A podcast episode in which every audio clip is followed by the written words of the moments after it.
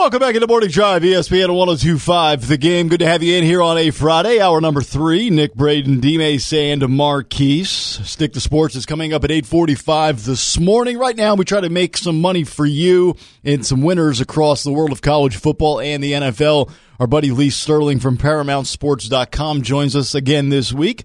Lee, how are we feeling this morning? How are you? I'm, I'm feeling good. Uh, kind of a weird college board with so many teams off this week, but uh, I guess it's uh, Georgia and Florida and uh, everyone else.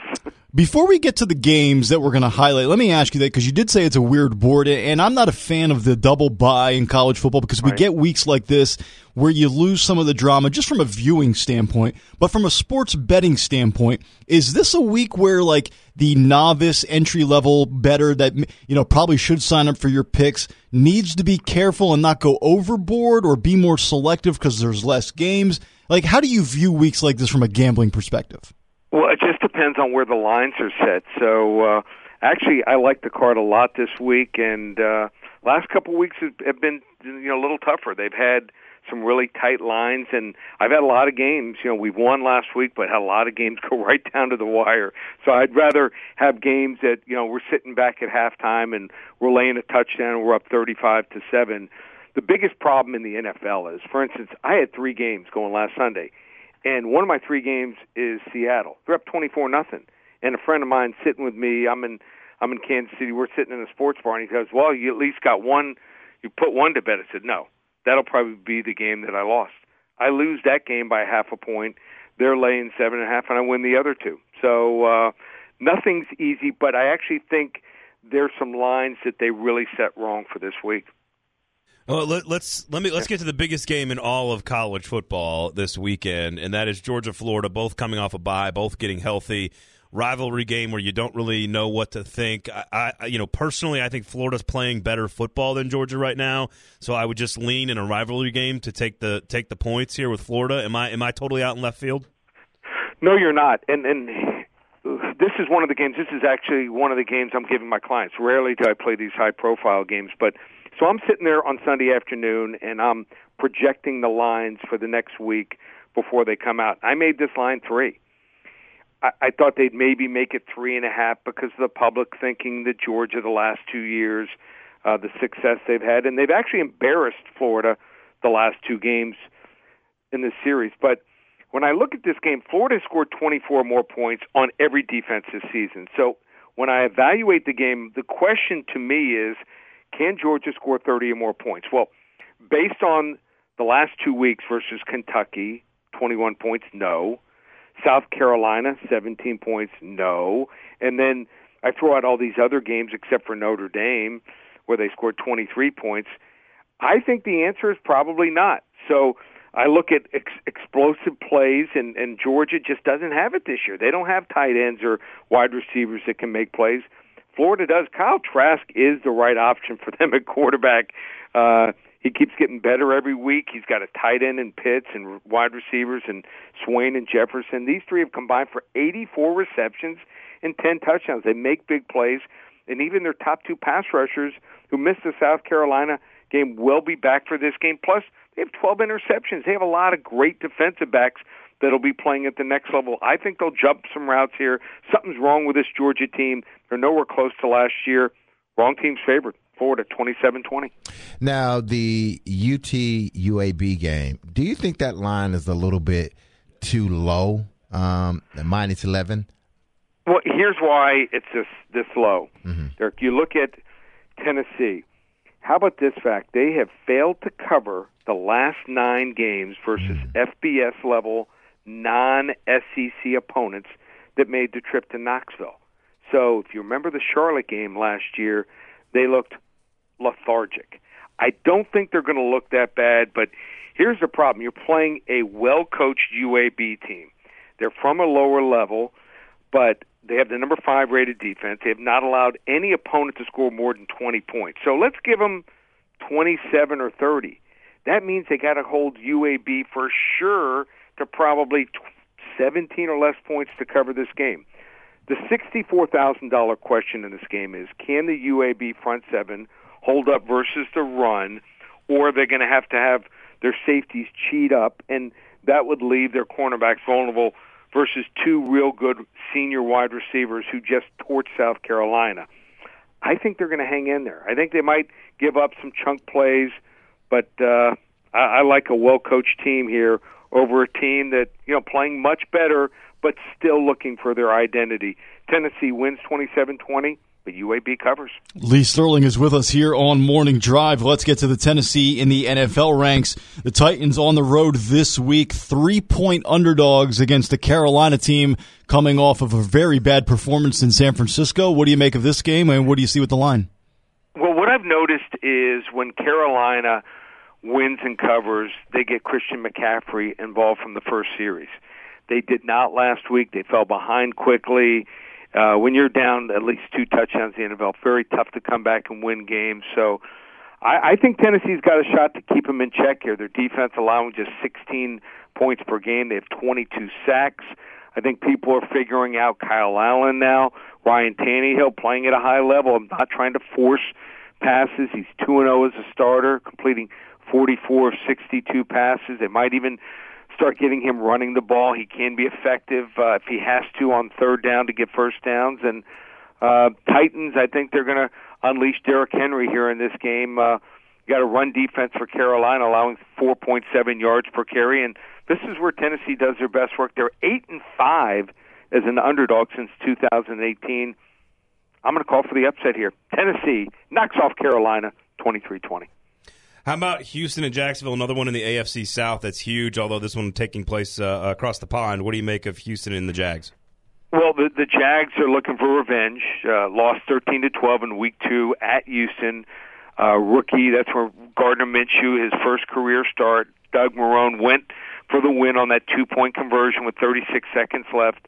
Uh, didn't get it. Uh, you could go two different ways here with with Gardner Minshew and the four and four Jags getting their second licks at the five and three Texans here. I, I think Minshew could move forward here, uh, and I, and I think he's going to have some success against a Romeo Crennel defense here, having seen him once here. J.J. Watt out for the game and out for the season. I think that's a huge loss, and uh, Will Fuller um, not a hundred percent. So uh, I, I think they're going to be able to contain DeAndre Hopkins here. Give me the uh, the Jacksonville Jaguars here, twenty four twenty. Lee, uh, how can people get the game of the week and tell us about the website as well as the phone number if you could? Well, game of the week this week, South Carolina and Vanderbilt. Uh, two teams, uh, Vanderbilt off that big win, looking to keep it rolling. South Carolina off two heart wrenching losses, so uh, looking to get that mojo back. You want to get it for free? Just call eight hundred four hundred nine seven four one. A lot of people call this month November. At Paramount Sports, we call it November. We've had 13 out of 14 winning years this month, so uh, it's five weeks from now through Monday, December 2nd. remember, this month we got MAC action every Tuesday and Wednesday night, so 31 straight days of action. You want to hop on board? Use coupon code SAVE200, just $397 for the entire month of November. It's all available. ParamountSports.com. Lee Sterling, great stuff as always. We'll chat again next Friday. Good luck this weekend. Okay, thanks, guys. You got it. How about that? The return of MAC football on a Tuesday night. Oh, I can't wait. And apparently, Yes. apparently Lee listens to the show trying to get in on the dad jokes as well. After I got more dad Oh, jokes. no, we're we're No, no, we're good. We're We- well, we No, hit no. I'm, I'm giving two more dad jokes. We're well- this, we're uh, Matter of fact, let's just get a dad joke a segment. no, No, can we just before, before the show ends today, I'm giving two more dad jokes. How about this? When, when you get done giving out your ridiculous over unders at nine thirty Yeah. for games people can't find on a map, much less a television, you can give out the the dad jokes as well. There, Okay, cool. good. Yeah, we'll, we'll just hand it off to you for the entire segment. Yeah, cool. You entertain us Y'all with uh, love my dad Valdosta. State under fifty two, and then uh, you know got- dad jokes in a bar. I got two dad jokes. Yes. Oh, I love it. No, guys, seriously, he wrote them down in a, note, in a notebook. He did. In a, in a notebook, he It wrote was like them down. Eminem on Eight Yeah. Mile, like on the bus writing rhymes. like, The notebook looks like it's from 1994. It is. What was that like when you had like a sophomore class at Michigan State? Was that your like intro to biology notebook? Say D Mace hearts Tony Braxton in that. I'm just sitting just writing says- Tony's name all day. Tony Braxton. It says Derek Tony Braxton. Derek Braxton. I'll take your name, Derek Braxton. All right, so a heartbreaker last night for the Nashville Predators, a big contract. But one thing also that I heard yesterday with Elliotte Friedman when he was on with Darren Daunic and Chase regarding Roman Josi and the contract, we're going to get to that on the other side. We're back after this on Morning Drive.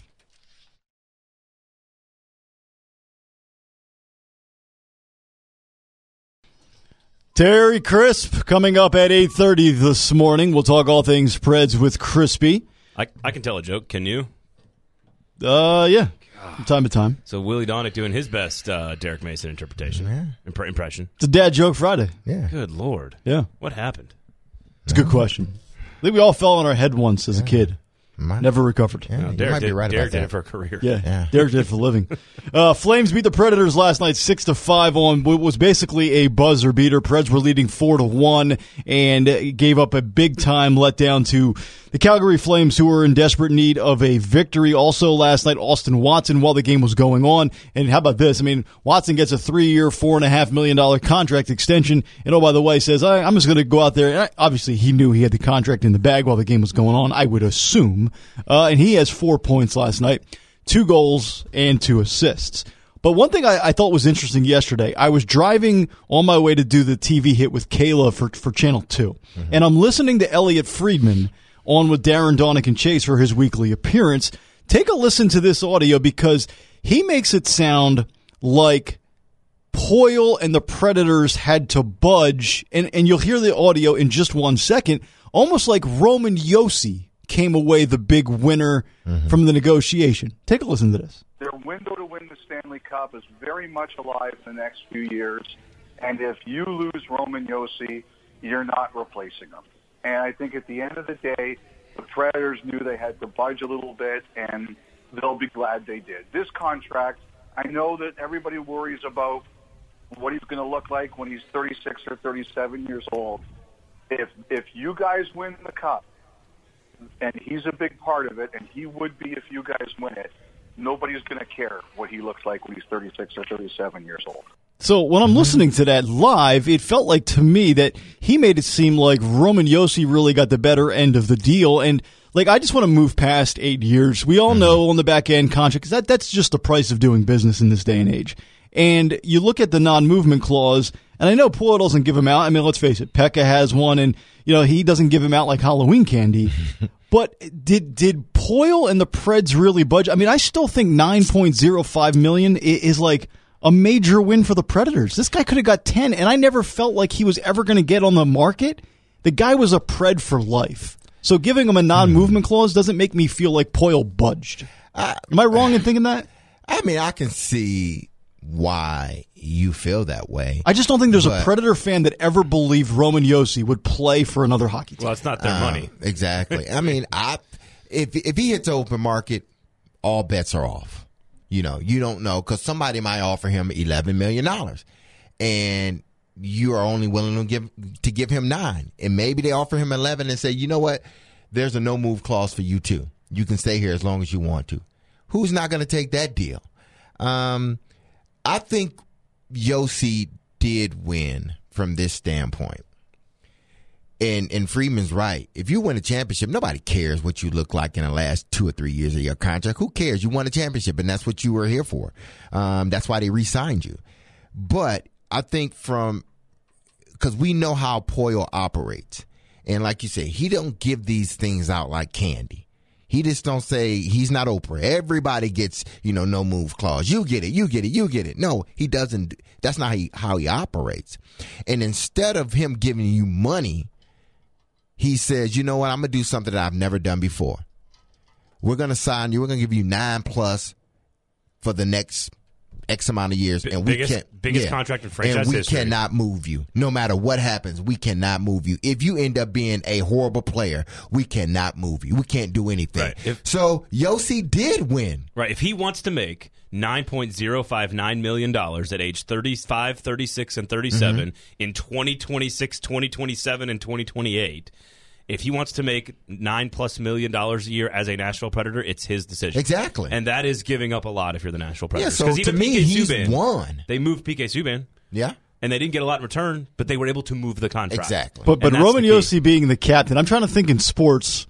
A guy in his obviously when the contract goes to year three and year five, he'll be in his early to mid 30s. He'll end in his late 30s.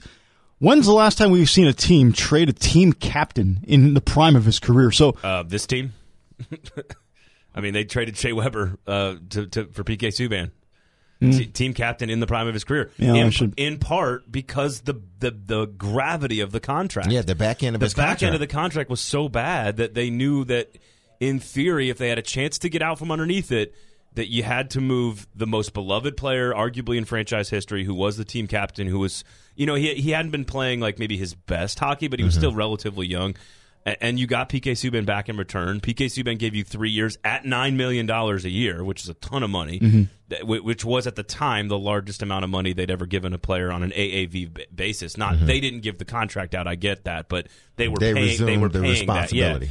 And but again, part of the the part of the reason he took that that that deal and the reason he got PK Subban, a lot of reasons. PK mm-hmm. Subban's a great brand builder. He's a great defenseman. He was you know great all these things, but he knew he could get rid of him.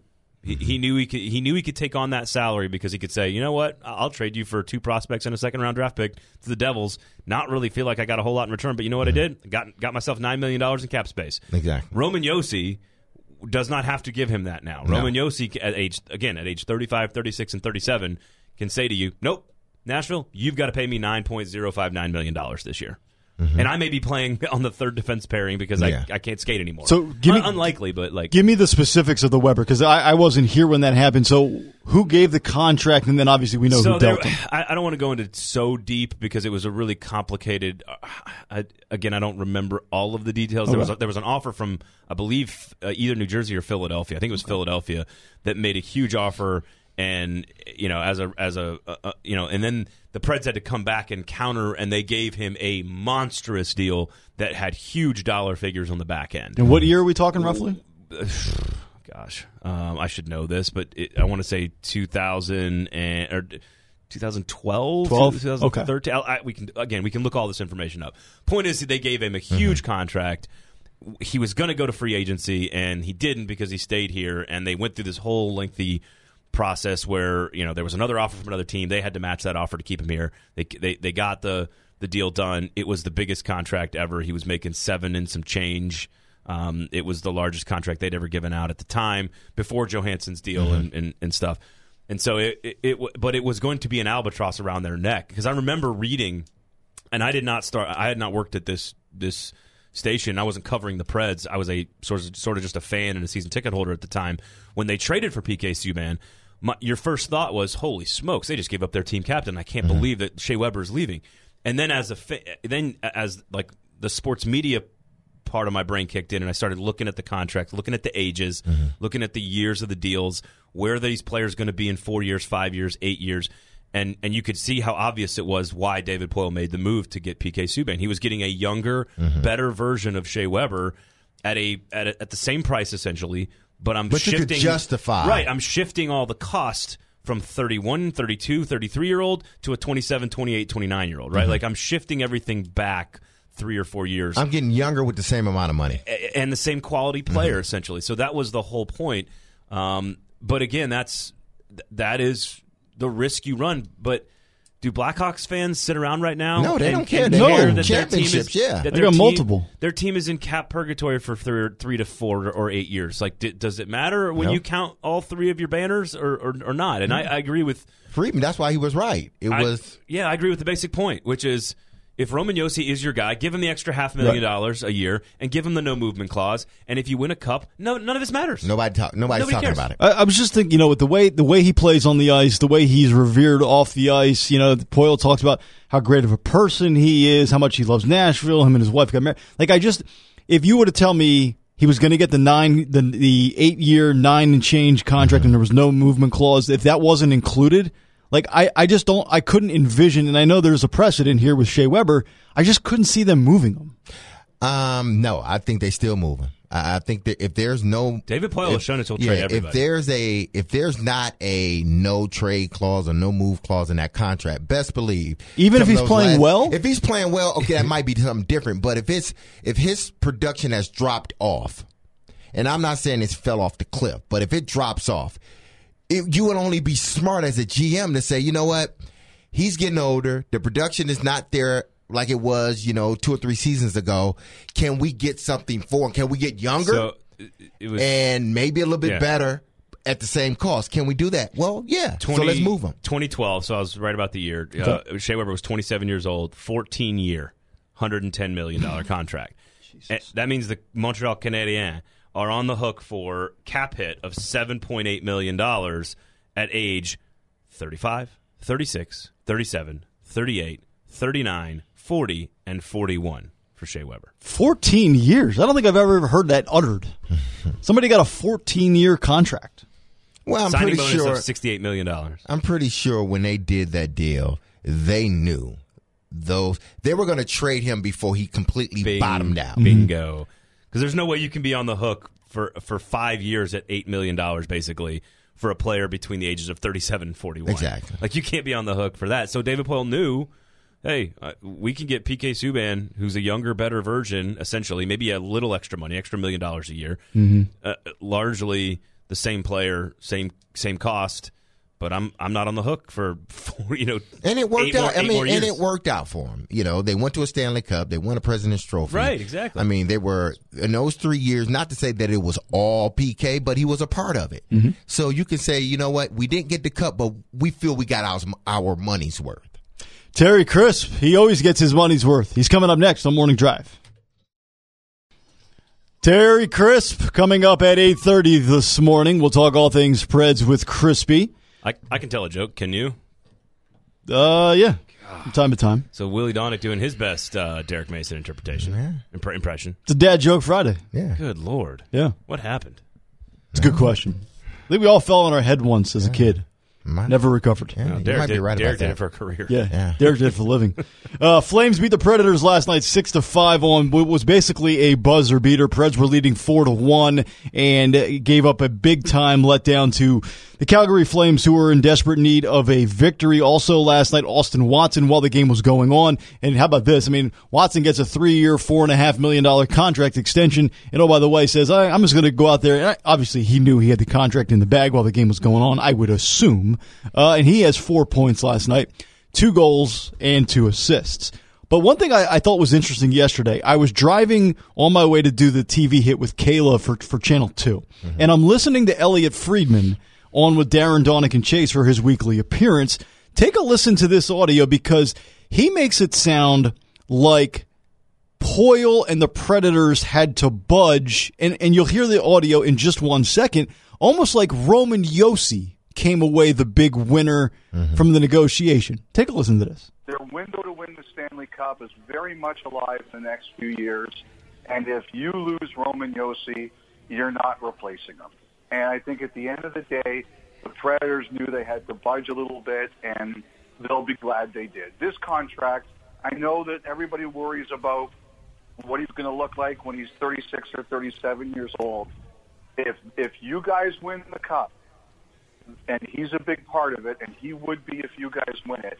Nobody's going to care what he looks like when he's 36 or 37 years old.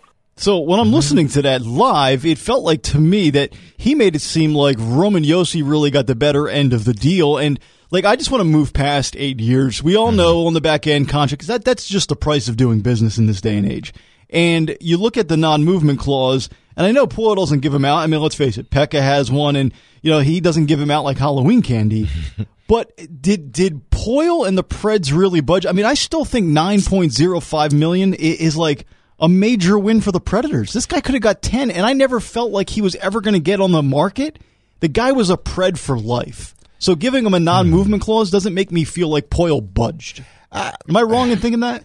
I mean, I can see why you feel that way. I just don't think there's a Predator fan that ever believed Roman Josi would play for another hockey team. Well, it's not their Uh, money. Exactly. I mean, I if if he hits open market, all bets are off.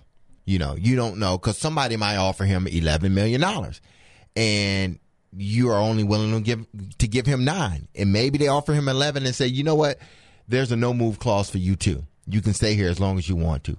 Who's not going to take that deal? Um, I think Josi did win from this standpoint. And and Friedman's right. If you win a championship, nobody cares what you look like in the last two or three years of your contract. Who cares? You won a championship, and that's what you were here for. Um, that's why they re-signed you. But I think from because we know how Poile operates, and like you say, he don't give these things out like candy. He just don't say he's not Oprah. Everybody gets you know no move clause. You get it, you get it, you get it. No, he doesn't. That's not how he, how he operates. And instead of him giving you money, he says, you know what, I'm gonna do something that I've never done before. We're gonna sign you. We're gonna give you nine plus for the next X amount of years, and we biggest- can't biggest contract in franchise and we history. cannot move you. No matter what happens, we cannot move you. If you end up being a horrible player, we cannot move you. We can't do anything. Right. If- so Josi did win. Right. If he wants to make $9.059 million at age 35, 36, and 37 Mm-hmm. in 2026, 2027, and 2028, if he wants to make nine plus million dollars a year as a Nashville Predator, it's his decision. Exactly. And that is giving up a lot if you're the Nashville Yeah, Predators. so 'Cause to even me, PK he's Subban, won. They moved PK Subban, Yeah, and they didn't get a lot in return, but they were able to move the contract. exactly. But but Roman. Josi being the captain, I'm trying to think in sports. A guy in his ear- obviously when the contract goes to year three and year five, he'll be in his early to mid 30s. He'll end in his late 30s. When's the last time we've seen a team trade a team captain in the prime of his career? So Uh, this team, I mean, they traded Shea Weber uh, to, to for PK Subban, T- team captain in the prime of his career. Yeah, in, should- in part because the, the the gravity of the contract. yeah, the back end of the his back contract. end of the contract was so bad that they knew that, in theory, if they had a chance to get out from underneath it, that you had to move the most beloved player, arguably in franchise history, who was the team captain, who was, you know, he he hadn't been playing like maybe his best hockey, but he Mm-hmm. was still relatively young. A- And you got PK Subban back in return. PK Subban gave you three years at nine million dollars a year, which is a ton of money. Mm-hmm. that- Which was at the time the largest amount of money they'd ever given a player on an AAV b- basis. Not they didn't give the contract out. I get that, but they were Mm-hmm. They paying. They were the paying that. Yeah. And but again, part of the part of the reason he took that that that deal and the reason he got PK Subban, a lot of reasons. PK Mm-hmm. Subban's a great brand builder. He's a great defenseman. He was, you know, great all these things. But he knew he could get rid of him. He, he knew he could. He knew he could take on that salary because he could say, you know what, I'll trade you for two prospects and a second round draft pick to the Devils. Not really feel like I got a whole lot in return, but you know what I did? Got got myself nine million dollars in cap space. Exactly. Roman Josi does not have to give him that now. Roman Josi at age again at age 35, 36 and 37 can say to you, "Nope, Nashville, you've got to pay me 9.059 million dollars this year."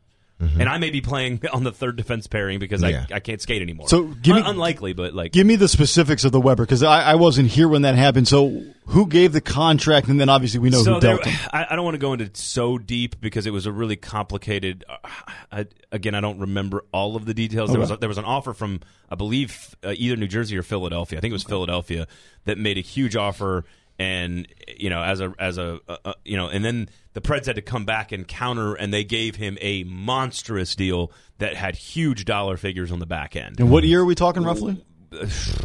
gosh, um, I should know this, but it, I want to say 2000 and or 2012, 12? 2013. I, I- we can again, we can look all this information up. Point is, they gave him a huge contract.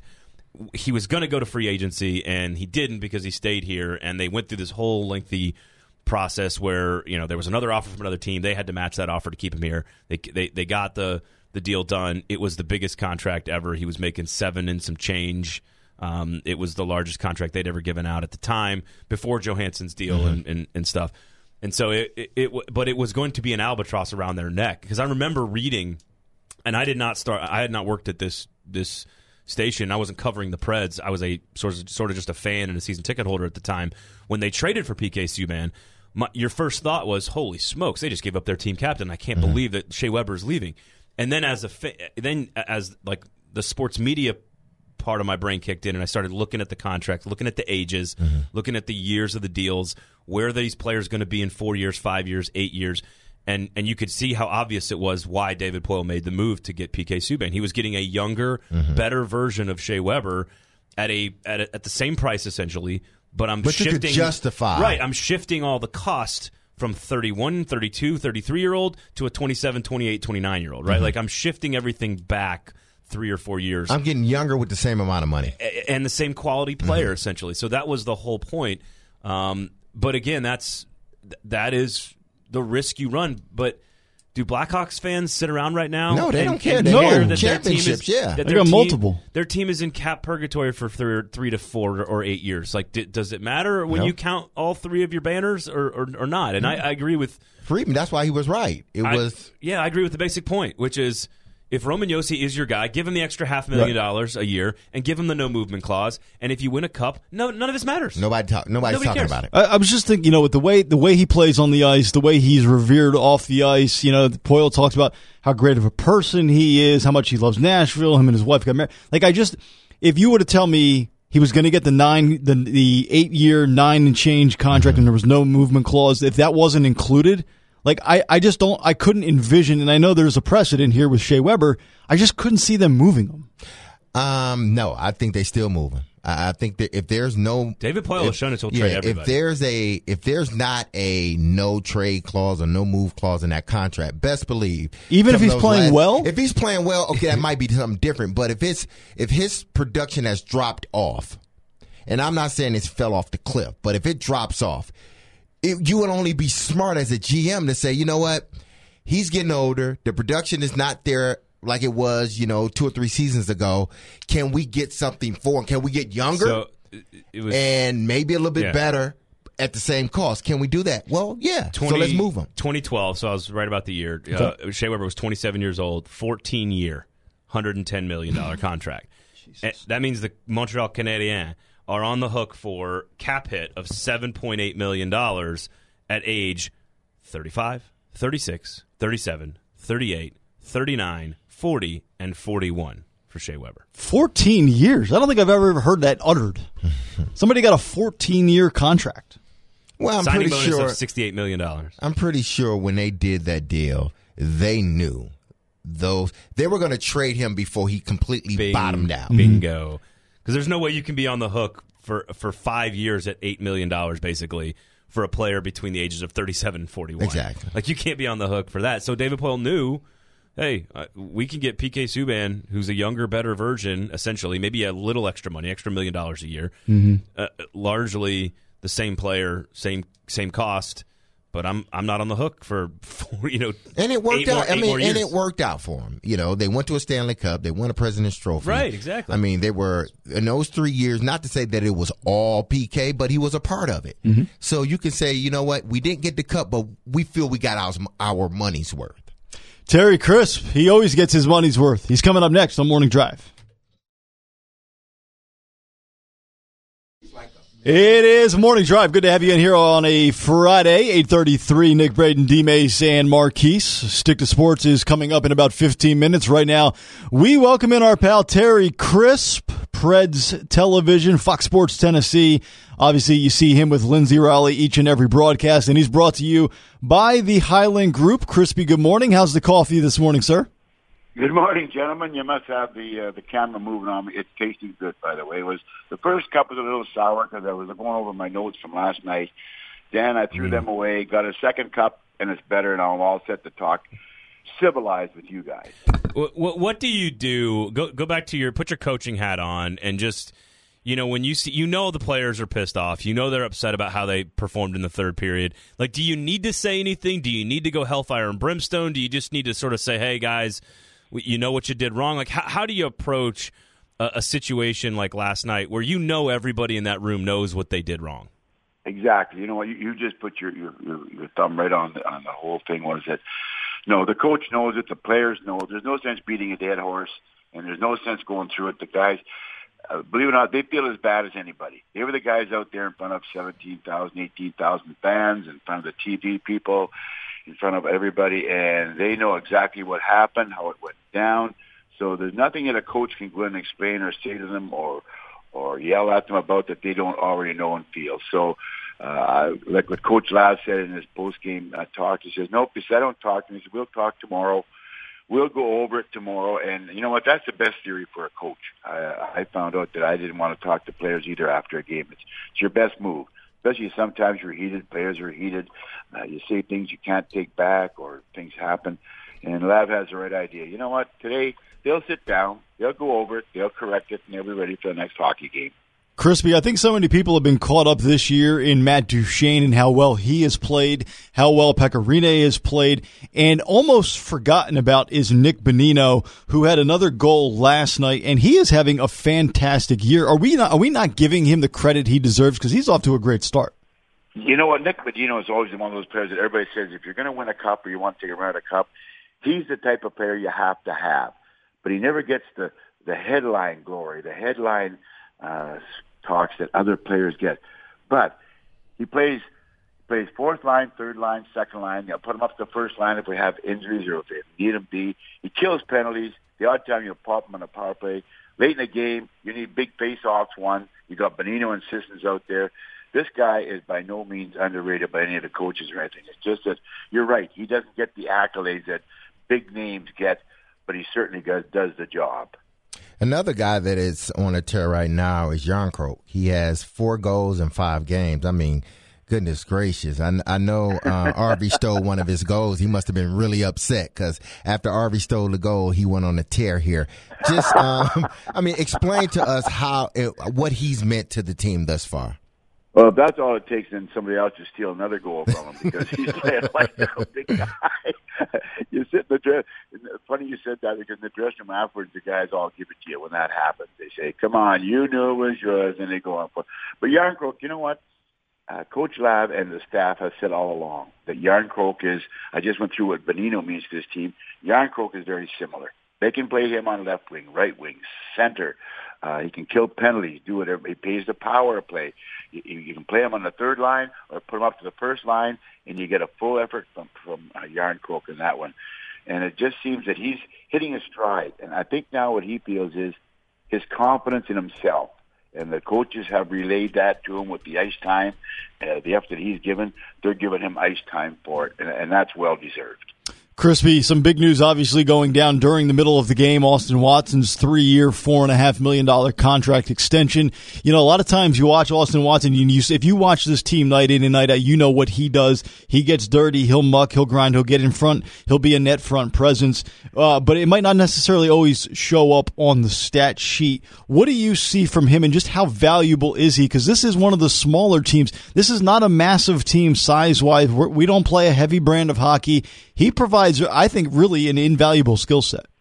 He does. And as a coach, I wish we had two more Austin Watsons. I really do.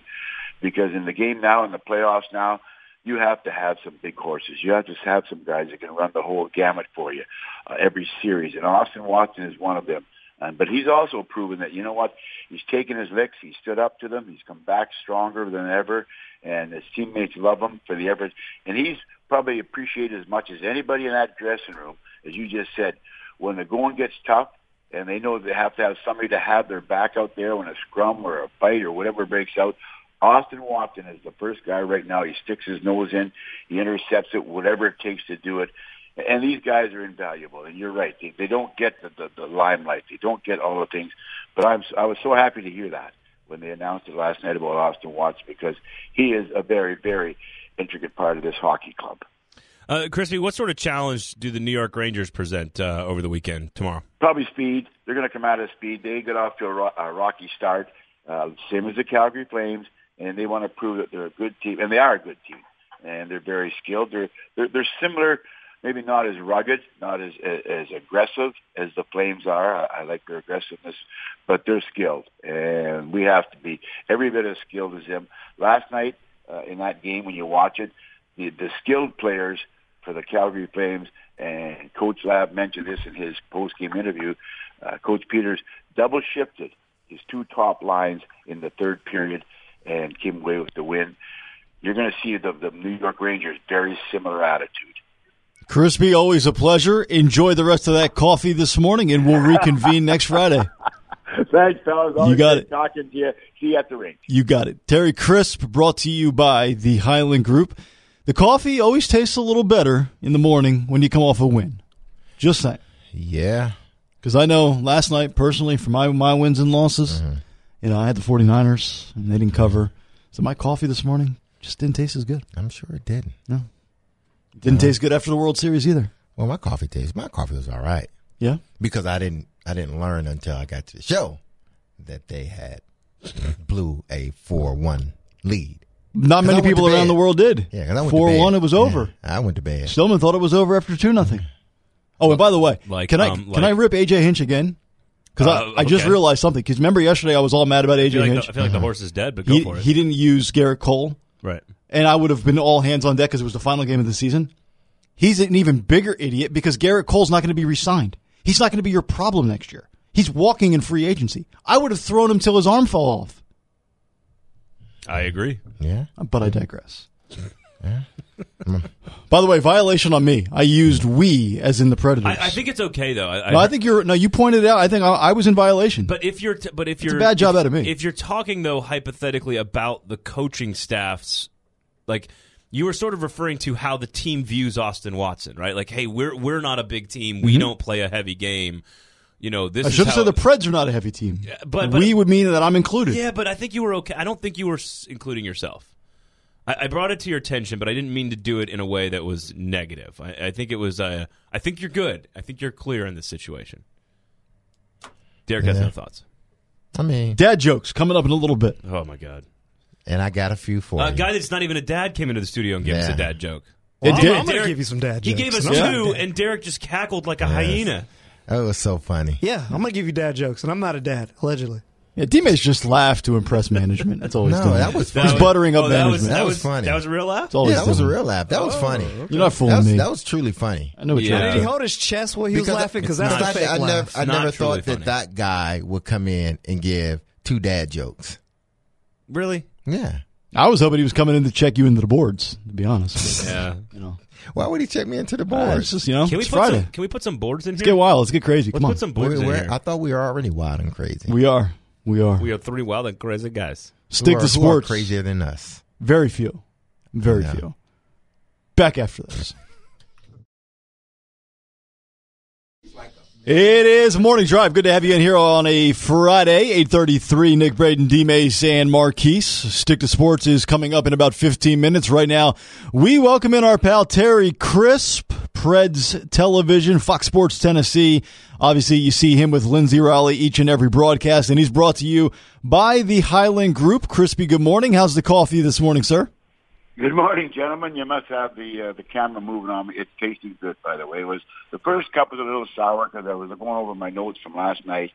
Then I threw them away. Got a second cup, and it's better, and I'm all set to talk civilized with you guys.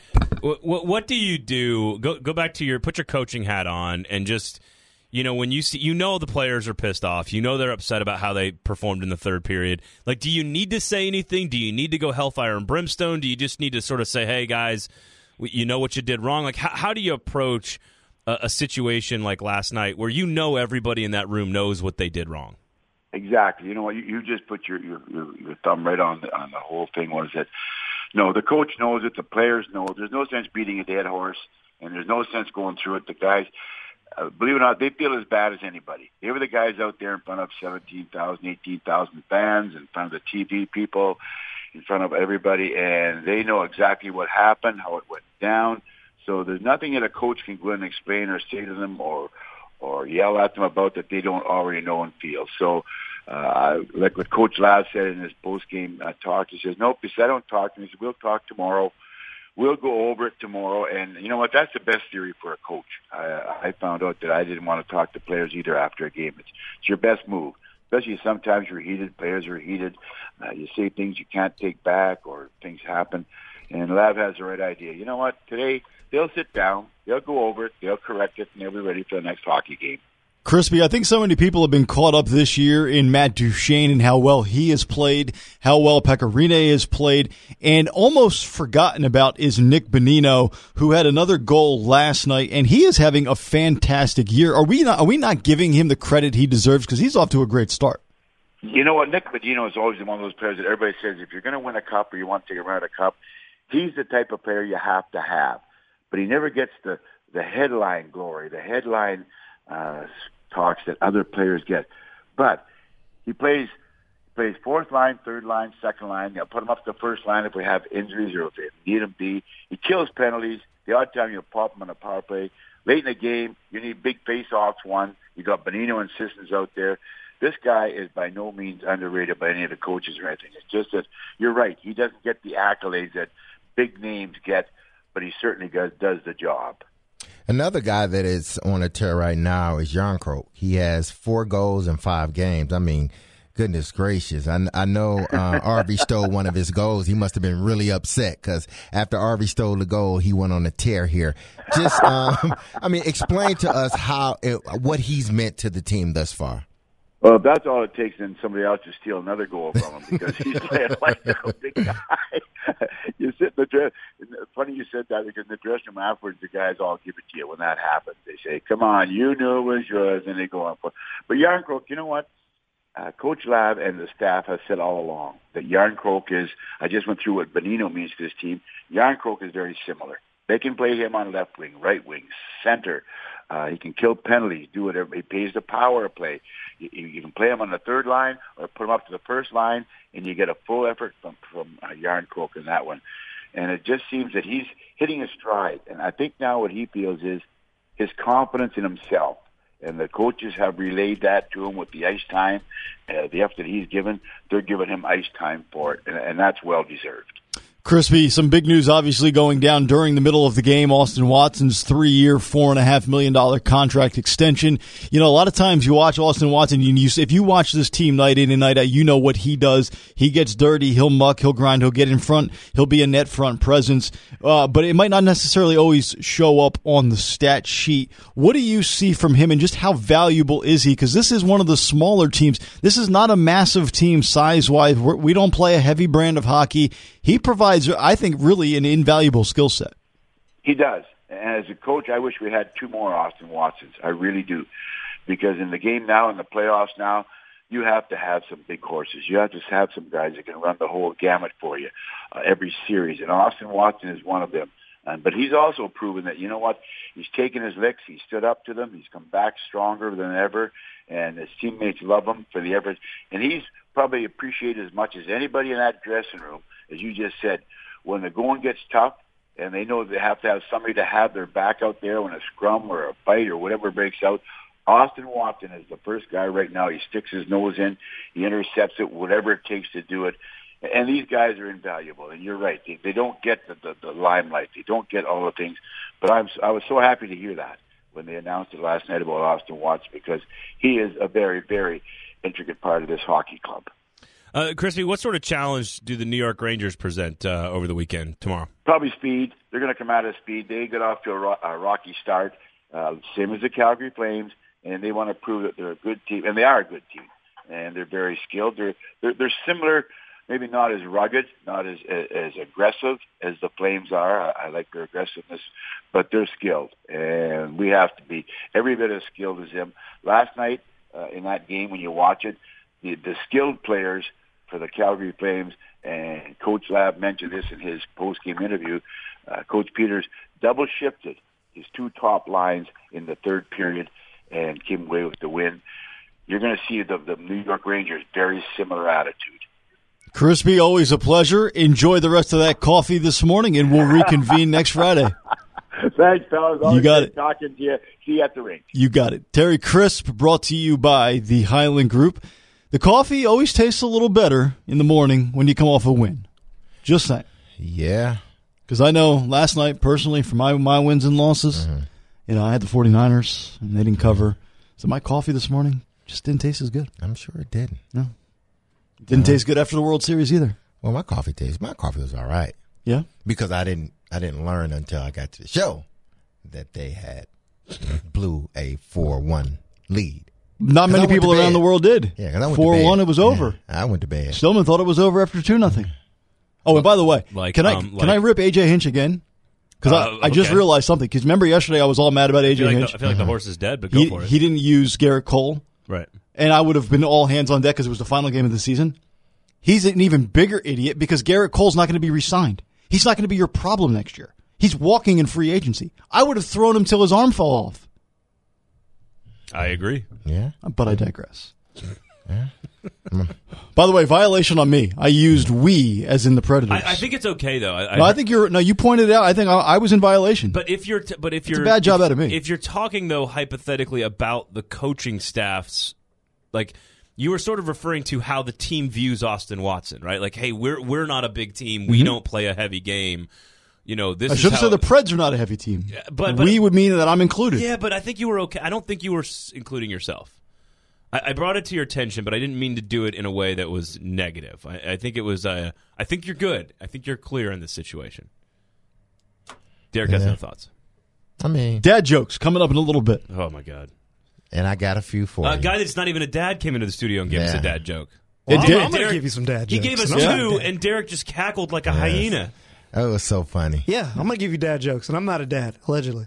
Yeah, D-Mays just laughed to impress management. That's all he's No, doing. that was funny. he's buttering up Oh, that management. was that, That was, was funny. That was a real laugh. Yeah, he's that was a real laugh. That was oh, funny. You're not fooling That was, me. that was truly funny. I know what Yeah. you're Did he to. hold his chest while he was Because I- laughing? Because that's not- a fake I, laugh. never, I never thought that funny. that guy would come in and give two dad jokes. Really? Yeah.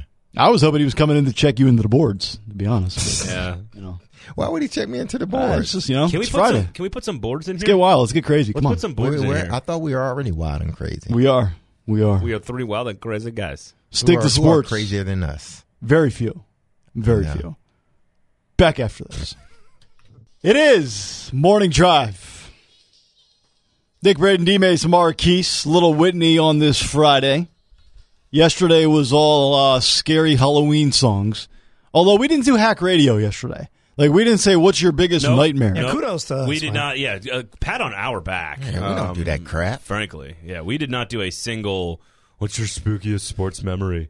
What's your favorite Halloween? Who's the scariest mask? defender in the NFL right Let's- now? I think it's Aaron Donald. What's your worst nightmare in sports? Let's do let's do a candy draft. Oh, Candy candy draft. draft. I You think know- we did say that. No, No. we didn't do it though. Yeah, we, we said did. we said we weren't going to do it. Yeah, we said we weren't going to do it. Should we do a field of 64 come this spring on something that we really like? Hip-hop. Or would that qualify as hack radio? No, no, no. As long as we do it originally. Can we do? No one else has done I mean, we could do a music and then separate each bracket as each genre of music. So Interesting. rock, country, rap, and miscellaneous. Jazz. Miscellaneous. Miscellaneous. Katy Perry. Whatever. Katy Perry. there will not be a Whatever the hell pop she record. is, that- we'll put Other. That. Yeah, miscellaneous. Other. All right, let's stick to sports. The world is a crazy place. Crazy sounding pretty good right now. Let's lighten the mood After all that seriousness, you're just going to crumple it up and throw it in the trash. Basically. and stick to sports. Now on Morning Drive. And as always, Stick to Sports is brought to you by The good folks at Decorating Den Interior. Stick with the pros at Decorating Den. When you're ready to decorate your home, office, or outdoor spaces, request a complimentary appointment, which we know is free, online at decoratingden.com. Number one. All right. Speaking of music, now can you dictate a person on how this person is based on the music that they listen to? What does dictate a person mean? Or just you know, can you can you figure a person out by their genre of music or the music choices that they make? Like judge them as Yeah. a person? Put put them in a box? Yeah. Um, Man no, in the I don't think so at all. I don't Alice think so. Chains. No, not really. No, I think I think uh, all different types of people listen to all different types of music. I don't think you you should. I don't think you should do that. I think people do probably. All right. So college coaches. I was going to say, so what are you getting at here? Yeah, Yeah. college I mean, coaches. except for those who listen to Kenny Chesney, he sucks. So basically, Brett McMurphy of the Stadium, he did a article about every college coach in college football's favorite artist, and Kenny Chesney was the top go getter, the vote getter, with eight. So eight people in, in college football love some Kenny Chesney. Eric Church finished second with six votes, and Dave Matthews Band. Don't know why, but they finished third with five votes. See, what struck me is odd, I, I read that article. Um, what struck me is odd about the Dave Matthews Band thing is it's just a generational thing. Like the co- like I'm getting older, and coaches are getting older, and coaches now were my age.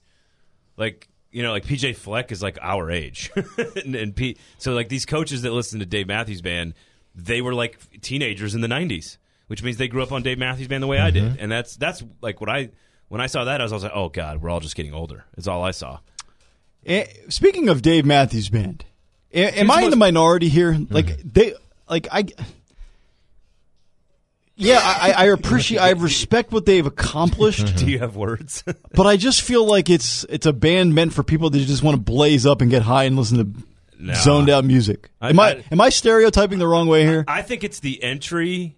Like they're the entry band into those bands. Like if you want to go into the jam band world, Yeah. then then you started probably with Dave Matthews, and then you end up at Umphrey's McGee, like or you know or some other you know Phish or Widespread Panic or something like that. But like from a jam band standpoint, Dave Matthews Band is not even close to the most jammy of all the jam bands. Okay. they're like the they're like the entry band into that genre though. So you end up. Like you start on Dave Matthews, and you end up on Phish. Like that's what happens. Like I'm trying to think of the only Dave Matthews Band song that I ever really enjoyed. Was it Ants Marching? Ants, Ants Marching is good. No, I, I listen. I was a heavy Dave head or whatever you'd call him. I don't know. I loved Dave in high school, but I was a teenager and, and I saw Dave Matthews on the Crash Tour in Austin, Texas. The first concert I ever saw was Dave Matthews Band and at the Frank Erwin Center in like 1996. So I again, this was before. It, it, I don't know how. I don't know when he got mainstream. He was also one of the most popular mainstream bands touring around the world. Oh, I don't dis- dispute the Right. success. So I, I don't think you can be a hippie jam band Okay. and, and and be popular, right? Like I don't know, maybe I'm wrong on that. No, you're probably right. I'm just, just never like I don't know. This, they've never done anything for me. Like I hear them and I'm mm. like, Well, if you don't like Dave, it's fine. It's not that like I've I've sort of grown out of Yeah. Dave. I didn't I don't listen to a lot of Dave in the last ten or twelve years. Once he got clean, I stopped listening to his music. By the way, is that weird? no, no. Les Miles likes Twenty One Savage. Did not know That was an odd one. That's a, also it's a very odd one. Mike Locksley was Citizen Cope.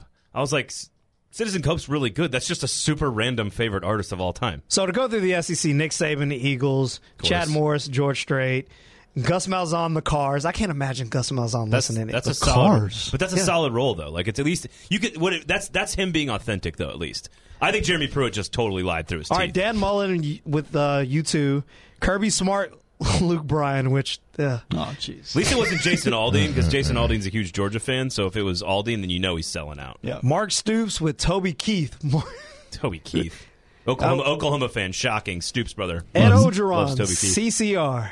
Of I course. love love that. That's good.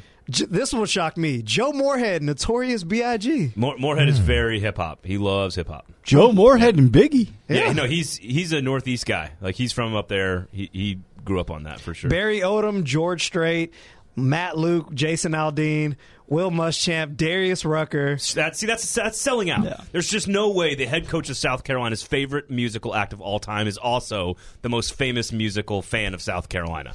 There's just no way that's real. There's, you know what I mean? Like Will Muschamp is clearly catering, right? Hmm. Did you guys? Did you guys know Mike Golic is good friends with Darius Rucker? No, I didn't. He likes to let you know that, like you know, every six Like, weeks. do you actually? Does anybody actually believe that Will Muschamp's total all-time favorite artist of all time is Darius Rucker? Could he or is it name? because he's a huge South Could Carolina he fan? name five Darius Rucker or Hootie and the Blowfish songs off No. the top of his head? I don't think. No, I think he's lying through his teeth. because I don't. I can't.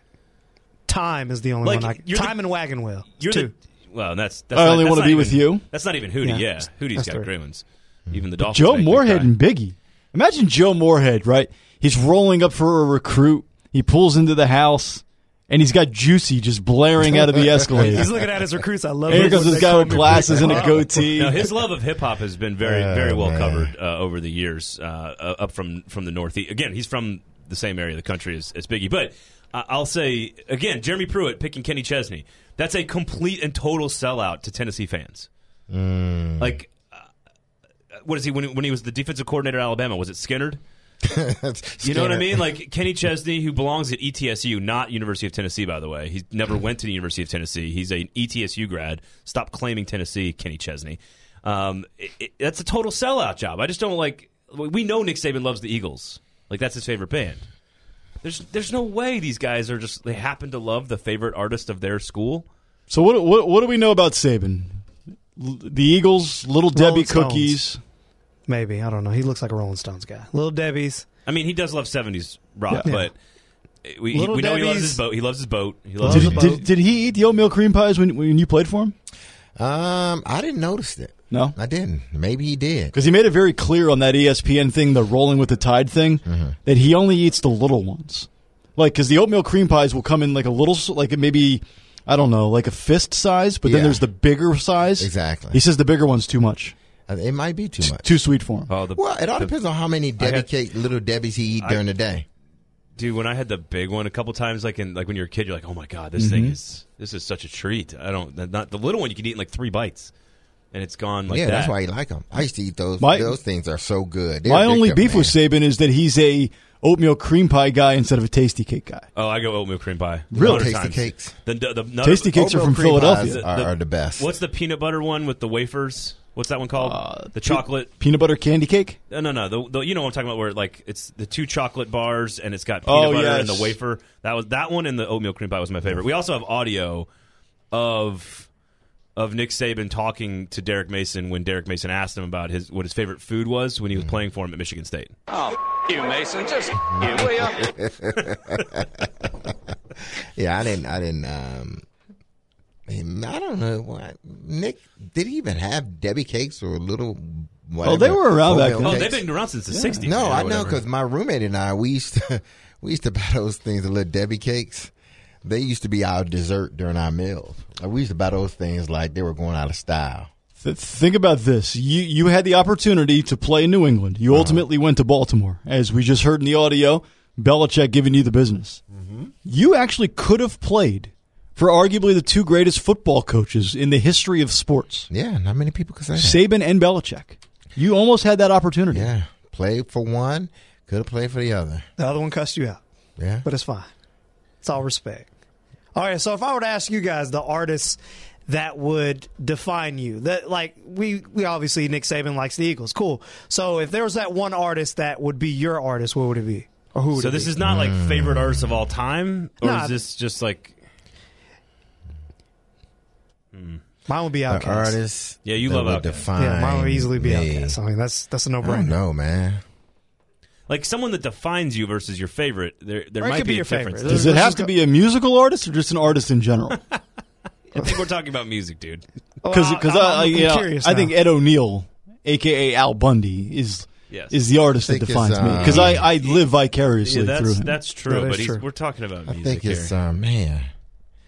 Would it be? I don't know. Maybe Al Green or Trey Songz. It, it's hard not to be prisoner of the moment. Like what you love today Mm-hmm. is not what I loved ten years ago. It's not what I loved in high school. You know what I mean? Like it's you go through phases where you love. Because for me, it would be different a toss up between Outkast and Kendrick Lamar. So Yeah. that well, be me. Outkast is a dating requirement for you, right? It's on your checklist. Yes, it is. Yeah. Girls you date need to know who Outkast is. If At I get one song. if I get all of Jack White's catalog, like if I get Raconteurs, Black, White Stripes, you know, Dead Weather, if I get all of his music, then I'd probably go with Jack White just because I'd get all, like I'd get five bands out of the deal. you going Jack over Sturgill? Again, I'm trying not to be prisoner of the moment. Like Sturgill is is my favorite probably artist currently over the last five or eight years, but I don't want to be like a total prisoner of the of the moment. So Yeah. uh, I mean, Dave was my favorite in high school, but I also loved Nirvana a ton. Rage Against the Machine is one I still listen to today. I'll go Bon Jovi. I go Trey Songz. There we go. Trey Songz. That's wow. Number What's one your artist song? huh, Let's of all Listen to the music. Just listen to the music, man. I, I know the music. Yeah. The neighbors know my name. I know the music. D-Bass. I did go through a widespread panic phase in college. Listen Oh. to the music, brother. Yeah. Jesus. All right, coming up, final hour, morning drive, pigskin picks against the spread at 9.30. Big finish at 9.45. Up next, though, one-on-one last night, probably the shortest one-on-one in the history of the Constable Chase McCabe. He caught up with a guy that's getting no credit, no love, no respect, and should be, and you'll hear it next on Morning Drive.